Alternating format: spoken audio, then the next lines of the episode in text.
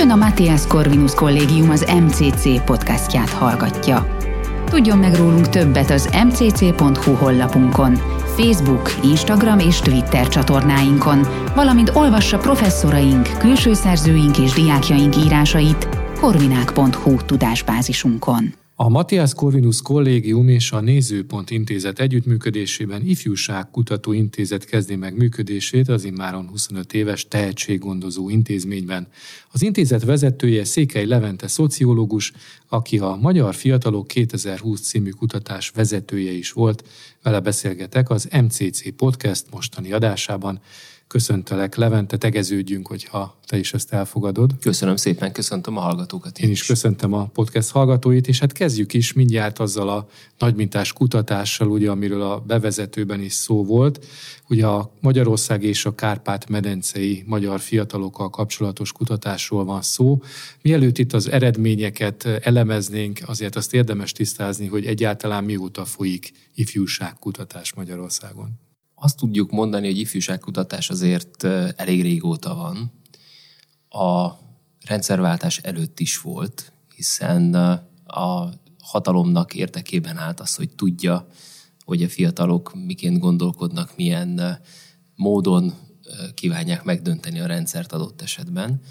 Aztán a rendszerváltás után beindult a szociológiának a, a megújulása, alakultak tanszékek, kutatócsoportok, kutatóintézetek, közvéleménykutatók, ekkor jelent meg a publikus közvéleménykutatás is Magyarországon, és elkezdték mérni a politikai pártok népszerűségét, elkezdtek megjelenni az otthonokban a kérdezőbiztosok, és kérdeztek mindenféléről, fogyasztásról, tévénézési szokásokról, egyebekről.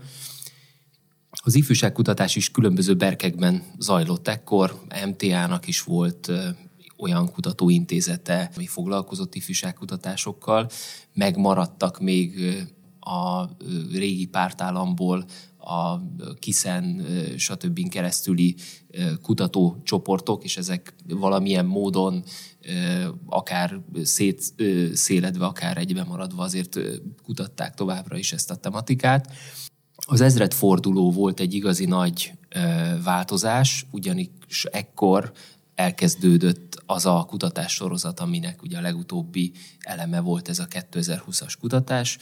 Ez a Nemzeti Ifjúságkutató Intézetnek a létrehozásával együtt indult el, és Ifjúság 2000 néven startolt. Program ez úgy néz ki, hogy a magyarországi kutatás, ami egy 8000 fős reprezentatív kutatás a 15-29 évesekre vonatkozóan, ez négy évente készül el ez az adatfelvétel. 2000-ben volt az első, és 2020-ban volt az utolsó ilyen Gondolom nem is érdemes minden évben, ugye? Ilyen nagyot semmiképpen. Aztán 2001-ben volt egy külhoni, majd 2016-ban és 2020-ban is volt külhoni kutatási lába is ennek a, a, a kutatásnak és visszatérve a kérdésedre, nem érdemes, hiszen egy-egy ilyen nagy kutatásnak a kiértékelése az egy nagyon hosszú időszak.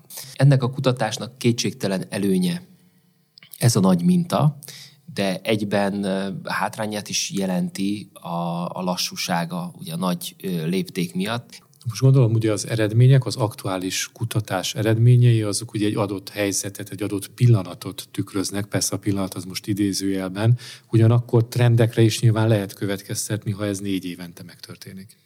Igen, a kutatás felépítése az lehetővé teszi a trendek elemzését.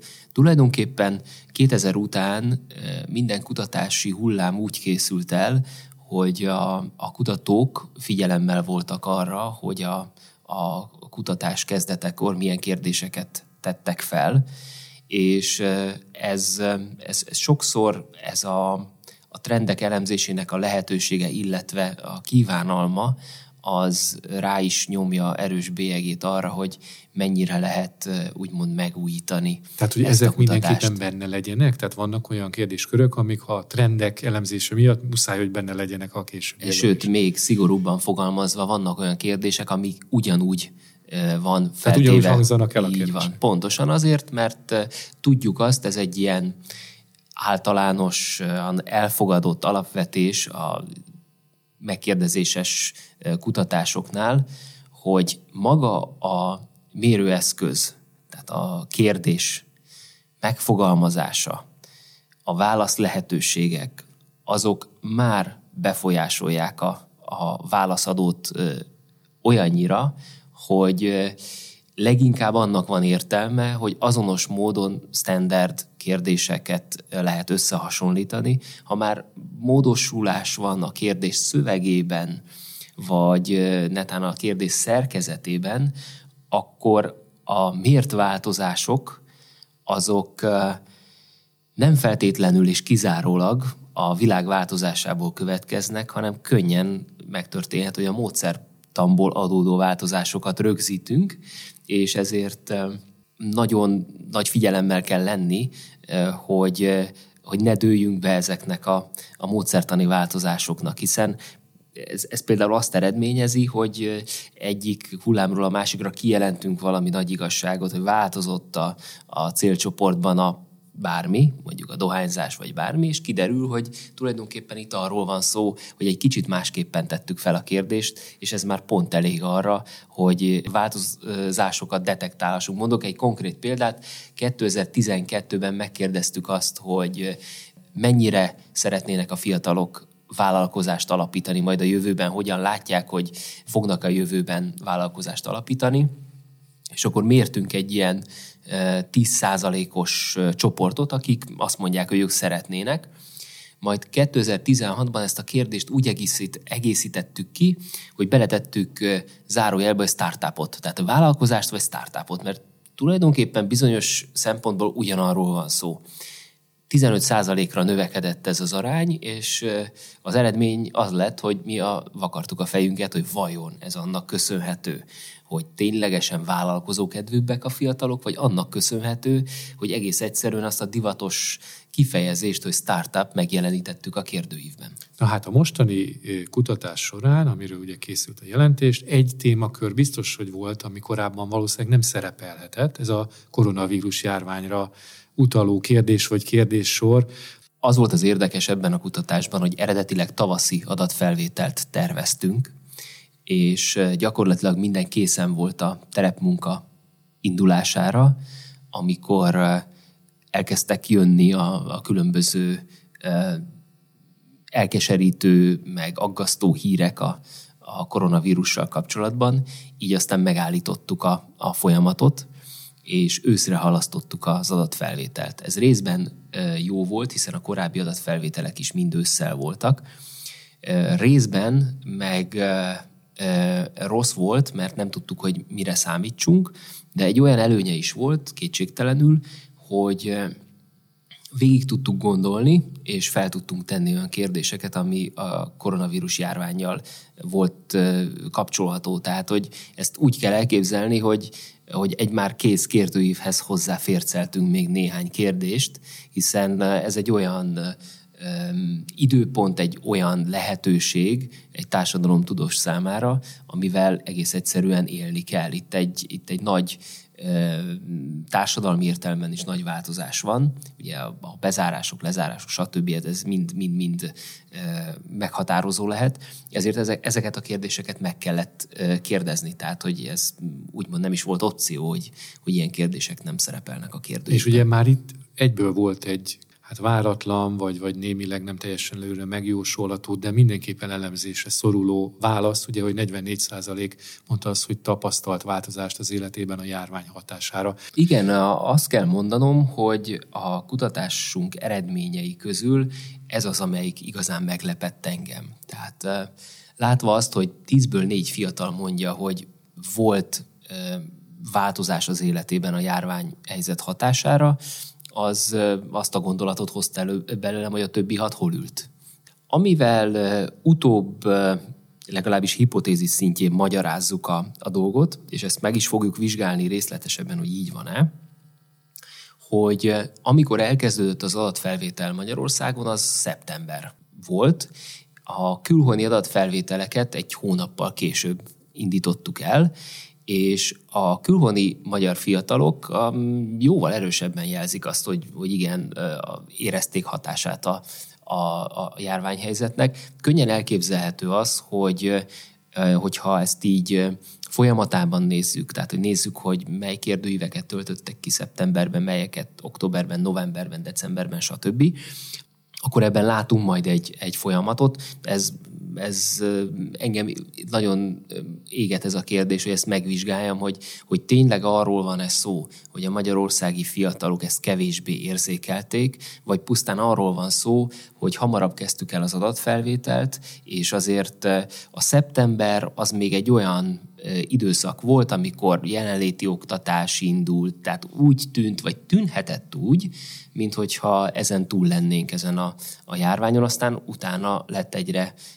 úgymond keményebb a helyzet, egyre radikálisabb korlátozások jöttek be, és gondolhatták a fiatalok, hogy, hogy, hogy igen, hát most egyre komolyabb hatása van az életükre is. Ezt meg kell vizsgálni. Ez volt az egyetlen igazán meglepő, vagy nem teljesen várt eredmény, vagy azért volt még az eredmények között olyan, amire hát nem igazából számítottál, vagy legalábbis nem úgy számítottál, hogy az kijött? Tulajdonképpen az a, az igazán meglepő ez volt, de, de vannak még olyan eredmények, amelyek, amelyek úgymond pozitívnak, vagy túl pozitívnak tűnnek. Tehát, hogyha hát meg... Lehet, hogy nem teljesen reális? Nem tudjuk, tehát ezt is érdemes vizsgálni. Tehát például, amikor a, a nyelvtudásra vonatkozóan a 10-ből 8-an azt mondják, hogy ők beszélnek idegen nyelveket. Ez azért elég jó eredmény. Ez nagyon jó eredmény és egyébként a nyelvet beszélők minden, minden másodiknak nyelvvizsgája is van. Tehát nyilván akinek van nyelvvizsgája, azt mondja, hogy beszél idegen nyelvet, az arra mondhatjuk azt, hogy ez valóban bár ugye a kettő azt szoktuk mondani, hogy nem mindig fedi egymást. Igen, igen, természetesen. Most ugye azok, akiknek nincs nyelvvizsgájuk, de azt mondják, hogy beszélnek idegen nyelvet, azt sem feltétlenül azt jelenti, hogy ők beszélnek, de nem is jelenti azt, hogy nem. Tehát ezt nyilván nem tudjuk. Itt ez is egy olyan kérdéskör, ami, ami vizsgálatra érdemes. Minden esetre az azért látszik, és, és ennyiben mondjuk a, a meglepő eredményt azt rögtön zárójelbe is teszi, hogy a nyelvtudás bővülése az egy régóta tartó folyamat, tehát hogy, hogy a trendekbe illeszkedik az adat. Tehát, hogy ilyen, ilyen szempontból mondhatjuk azt, hogy, hogy ha most bizonytalan ennek a, a, az adatnak a, a háttere, akkor az kellett legyen 8 évvel vagy 12 évvel ezelőtt is. Tehát, hogy, hogy, hogy itt azért semmi nem fekete-fehér ebben a tekintetben. Ugye a fiatalokkal kapcsolatban van egy olyan sztereotípia, ami nem is biztos, hogy sztereotípia teljesen, hogy hát eléggé lusták, nehezen indulnak el az életben, sokszor ugye otthon vannak, a szülők tartják el őket, és a jelentés eh, eredményét cáfolja valamennyire ezt, hiszen 55 százalék aktív a munkaerőpiacon. Ezt hoztátok ki, azért ez egy picit más tükröz, mint amit gondolnánk. A Mama Hotel Papa Banknak az intézménye az egy, az egy működő intézmény, tehát a fiatalok többsége ennek a 15-29 éves korosztálynak otthon lakik, tehát a szüleivel él. A munkaerőpiaci aktivitás az, az valóban magas. Itt a, a, ez a magasság, tehát ez, a, ez, a, ez az érték, az 55 százalék, ez viszonylagos magas érték, hiszen a 2012-es adathoz képest, ami 40% környékén volt, egy, egy lényegesen magasabb eredmény, viszont nem feltétlenül a, a legmagasabb, mondjuk akár így a, a nézzük a, ezt a Kárpát-medencei régiót. Hogyha azt gondolnánk a, a fiatalokról, hogy, hogy ők azok, akik nem dolgoznak, az egyből megcáfolódik, hiszen legalább minden második aktíva a munkapiacon. Tehát lehet, hogy a fiatalok egyre inkább kezdenek rájönni, hogy muszáj minél hamarabb megalapozni az életüket, vagy az életük későbbi szakaszát anyagilag is? Ez egy jó kérdés, hogy, hogy ez egy, ez egy ilyen muszáj, tehát hogy, hogy kell dolgozni, mert különben nem élünk meg, vagy ez egy, ez egy választás, tehát hogy dolgozhatok is, és kereshetek is pénzt, és megalapozhatom a, az életemet. Ez nem dől el így egyértelműen a gyors jelentés ilyen számai alapján. Minden esetre az, hogy, hogy nem kizárólag kényszerből, kényszerről van szó, azt azért erősíti, hogy más tekintetben pedig a, az ilyen elégedettség dimenzióknál azt látjuk, hogy, hogy ott egy pozitív változás van. Tehát, hogy, hogy ma a fiatalok elégedettebbek a munka lehetőségeikkel, a jövőbeli kilátásaikkal, mint, mint voltak ezelőtt négy évvel, vagy, vagy főleg nyolc évvel, vagy tizenkét évvel ezelőtt. És ez, ez, ez így úgymond rendre visszaköszön. 2016-2020-as adatoknál azt láttuk, hogy a, a munka nélküliség, vagy a munka találás nehézsége, az egyre kevésbé van benne ebben, tehát, tehát a, ebben egyértelműen egy, egy nagyon pozitív előrelépés. Tehát mondhatjuk, hogy tulajdonképpen aki dolgozni szeretne, és ez nyilván nem csak a fiatalokra érvényes, de rájuk is, az előbb-utóbb talál munkát. Igen, ez úgy tűnik, és a fiatalok ezt visszaigazolják, tehát hogy nagyon ö, nagy pozitív elmozdulás volt abban a tekintetben is, hogy, hogy milyen esélyekkel ö, talál majd munkát, tehát ő maga mit, hogyan becsüli, hogy milyen esélyekkel fog munkát találni, tehát hogy itt is azt látjuk, hogy, hogy egy, egy jó, jó, jó, erős, pozitív változás történt. Ugye a fiatalok életében azért a munka mellett a szórakozás is megjelenik, ez természetes dolog, Persze akkor, hogyha nincs mondjuk koronavírus járvány, hiszen ugye akkor nyilván ezért sokkal nehezebb. És hát ha a szórakozás az bizony együtt jár a káros szenvedélyek használatával is, alkoholfogyasztás, cigaretta, esetleg még kábítószer is. Ezekkel kapcsolatban is ugye volt felmérés. Ez mire jutott? A kockázati magatartásokat, azokat természetesen az ilyen ifjúsági vizsgálatoknál nem lehet kihagyni, hiszen ez az a társadalmi csoport, amelyik keresi a helyét a világban, és ez azt is jelenti, hogy sok mindent kipróbál. Azt tapasztaljuk a kutatásnak így a, a trend elemzése során, hogy hogy minthogyha ezeknek a kockázati magatartásoknak a, lenne egy, egy visszaszorulása. Kifejezetten látványos az, hogy a napi dohányzóknak az aránya 2004-től kezdve hogyan mérséklődik. 2004-ben nagyjából minden harmadik fiatal volt napi dohányzó, most már csak a felük. Tehát most 17 százalékot Ez már nem mértünk. trend, nem divat, ugye mondhatjuk, hiszen azért nagyon sok helyen eleve már nem lehet cigarettázni, és valahogy én azt látom, hogy az egész társadalomra igaz az, hogy kezdik ugye elhagyni a dohányzását. Persze vannak olyanok, akik valószínűleg soha nem fogják elhagyni. Igen, elsősorban, de elsősorban a fiataloknál van ez így, hogy, hogy kevesebben lesznek úgymond rendszeres dohányzók, mert az, hogy kipróbálják a cigarettát, kipróbálják a dohánynak a különböző verzióit, ugye most vannak ezek a, az elektronikus lehetőségek is, ez én azt mondom, hogy tulajdonképpen természetes. Mennyire úgymond ragad le, és lesz ebből egy, egy ténylegesen káros, ö, egészségre káros szenvedély, az egy másik kérdés. Itt a, az eredmények azt mutatják, hogy, hogy egyre kevesebben lesznek rendszeres dohányosok. Alkoholfogyasztásnál ezt nem látjuk. Tehát ott, ott hektikusabbak a, a, a trendek, nagyjából minden tizedik fiatal az, aki heti alkoholfogyasztónak mondható a kábítószerrel kapcsolatban meg egy másfajta felfogásban vizsgáljuk a kérdéskört. Korábban a kutatás 2016 előtt prevalencia adatokat kért, tehát hogy, hogy fogyasztott-e, nem tudom én, az elmúlt időszakban ilyen, meg olyan, meg amolyan kábítószert. Azt vettük észre a kutatás során, kiértékelés során, hogy mivel ez a kutatás annyi mindenre rákérdez, és nem koncentráltan egy drogfogyasztással kapcsolatos kutatás, ezért ezek a kérdéskörök nem igazán működtek jól.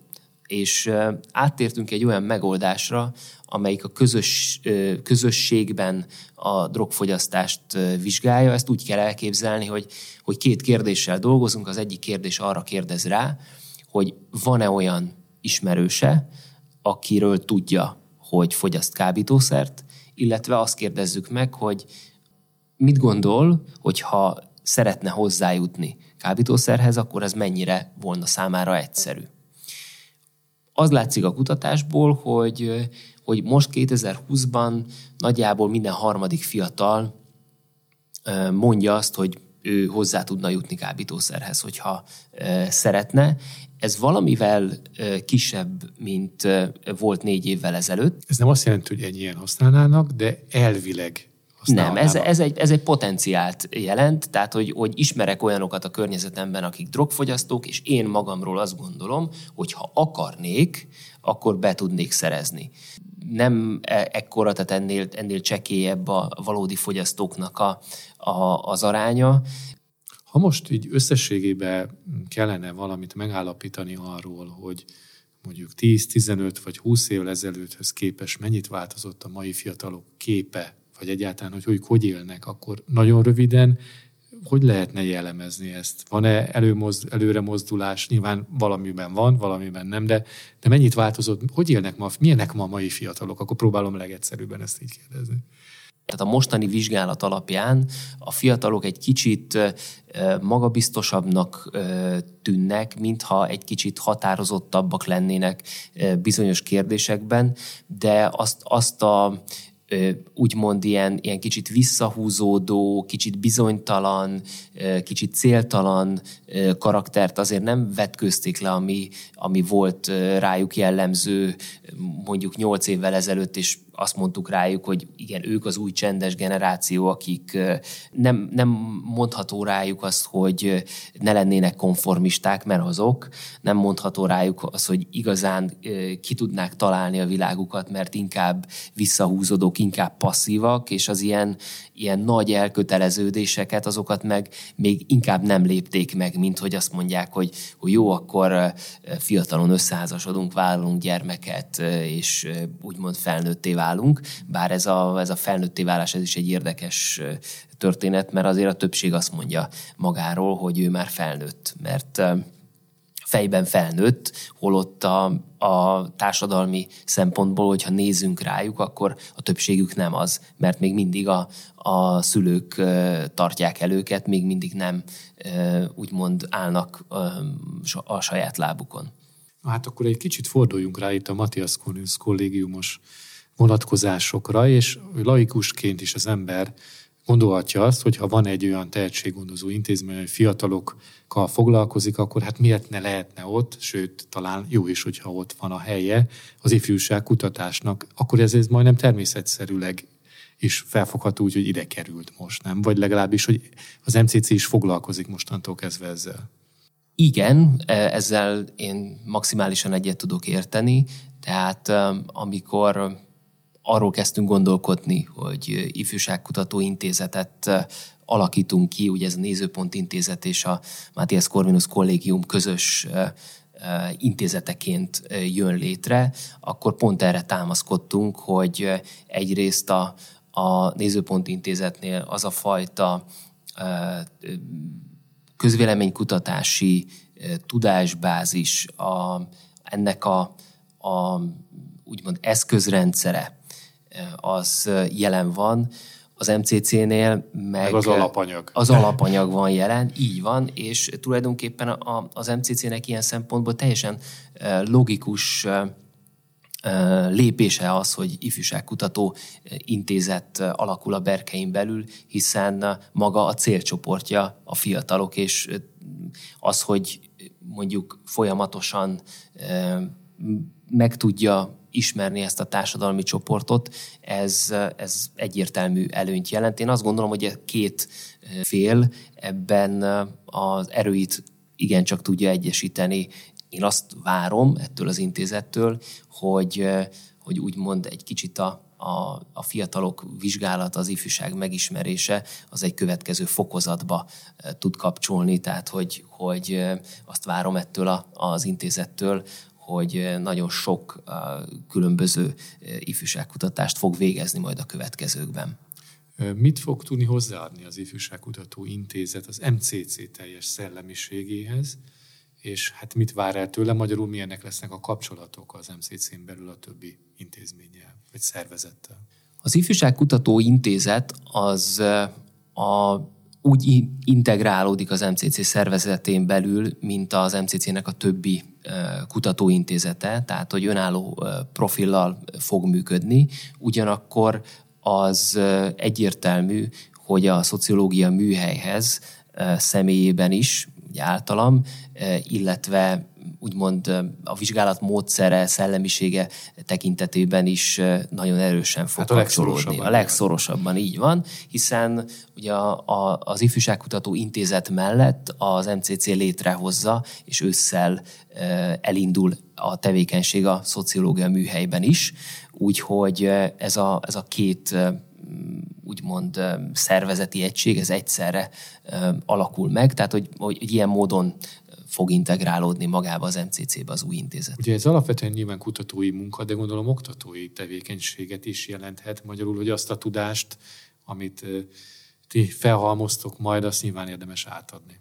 Igen, a szociológia műhely erről szól. Tehát, hogyha szét akarom ezt választani, akkor ezt úgy tudom elválasztani, hogy a szociológia műhely az, amelyik oktat, és a szociológia műhely nem csak ifjúsági tematikában oktat, hanem alapvetően a, az empirikus ö, szociológiával ö, kapcsolatban kíván képzéseket folytatni. Ott a, a, nekem az a célom, hogy ö, azt tudjam megmutatni a, a diákoknak, hogy ha felmerül bennünk egy társadalmi probléma, kérdés, amire választ szeretnénk kapni, meg szeretnénk ismerni társadalmi csoportokat, akkor ennek hogyan lássunk neki? A társadalomtudományos megismerési módszertannal, a szociológia módszertanával, hogyan tudunk tervezni projektet, hogyan tudunk tervezni, létrehozni mérőeszközt, azt magát, a terepmunkát hogyan tudjuk elvégezni, hogyan tudjuk az eredményeket kiértékelni, visszacsatolni. Tehát, hogy, hogy egy ilyen teljes kutatási úgymond folyamatot szeretnék különböző témákban végigvinni a, a kollégistákkal, és egész addig, hogy, hogy ebből publikálható eredmények szülessenek, és formálni az ő tudásukat arról, hogy, hogy milyen, milyen készletek vannak arra, hogyha, hogyha ilyen empirikus adatokra szeretnének támaszkodni.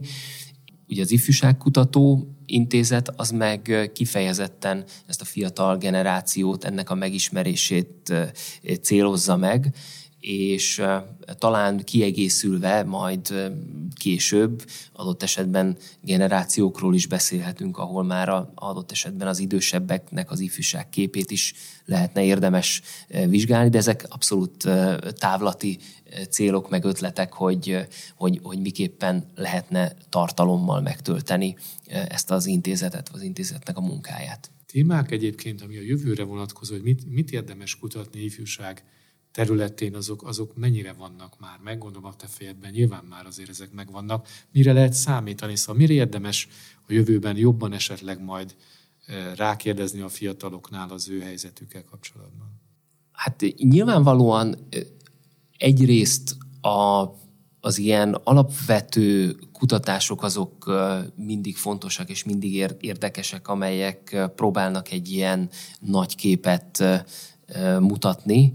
A, nekem nyilván az célom is, hogy például ennek a 2020-as kutatásnak a, a, az eredményeit a lehető legrészletesebben dolgozzam fel, én itt arra is törekszem majd, hogy természetesen most már ezek MCC-s színekben jelenjenek meg, ami a konkrét mondjuk jövőbeli kutatási irányokra vonatkozik. Az egyik, ami úgymond már egy ideje foglalkoztat engem, az a, a klímakérdés. A fiatalok és a, a klímaváltozás, klímaválság, egyáltalán a, a, ennek a, a, a klímatematikának a reprezentációja ebben a, a társadalmi csoportban. Tehát ez egy olyan kérdéskör, amelyik kiállt a, a vizsgálatért.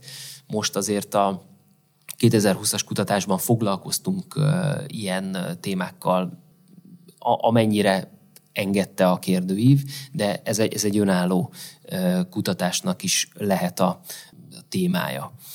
Aztán ezen kívül meg van számos olyan dolog, amit, amit lehetne említeni. Engem kifejezetten érdekel, és régóta művelem az információs társadalom, digitális kultúra, ifjúság vonatkozású kérdésköreit. Tehát, hogy ez, ez egy, azt kell mondanom, hogy megunhatatlan tematika, ahogy az is, amit már itt kérdeztél korábban, hogy, hogy mi az a karakter, amivel leírható napjainknak az ifjúsága. És mivel ez egy gyorsan változó társadalmi csoport, ami elég gyorsan reagál a, a nagyobb horderejű ilyen változásokra, ezért, ezért mindig kell vizsgálat, hogy lássuk, hogy milyenek ők.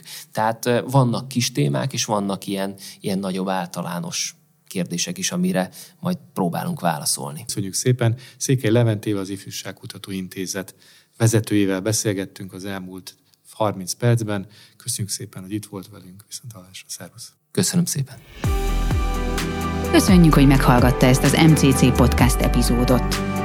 További híreinket és tartalmainkat megtalálhatja az mcc.hu honlapon, valamint Facebook, Instagram és Twitter csatornáinkon. Professzoraink, külső szerzőink és diákjaink írásaiért keresse fel korvinák.hu tudásbázisunkat.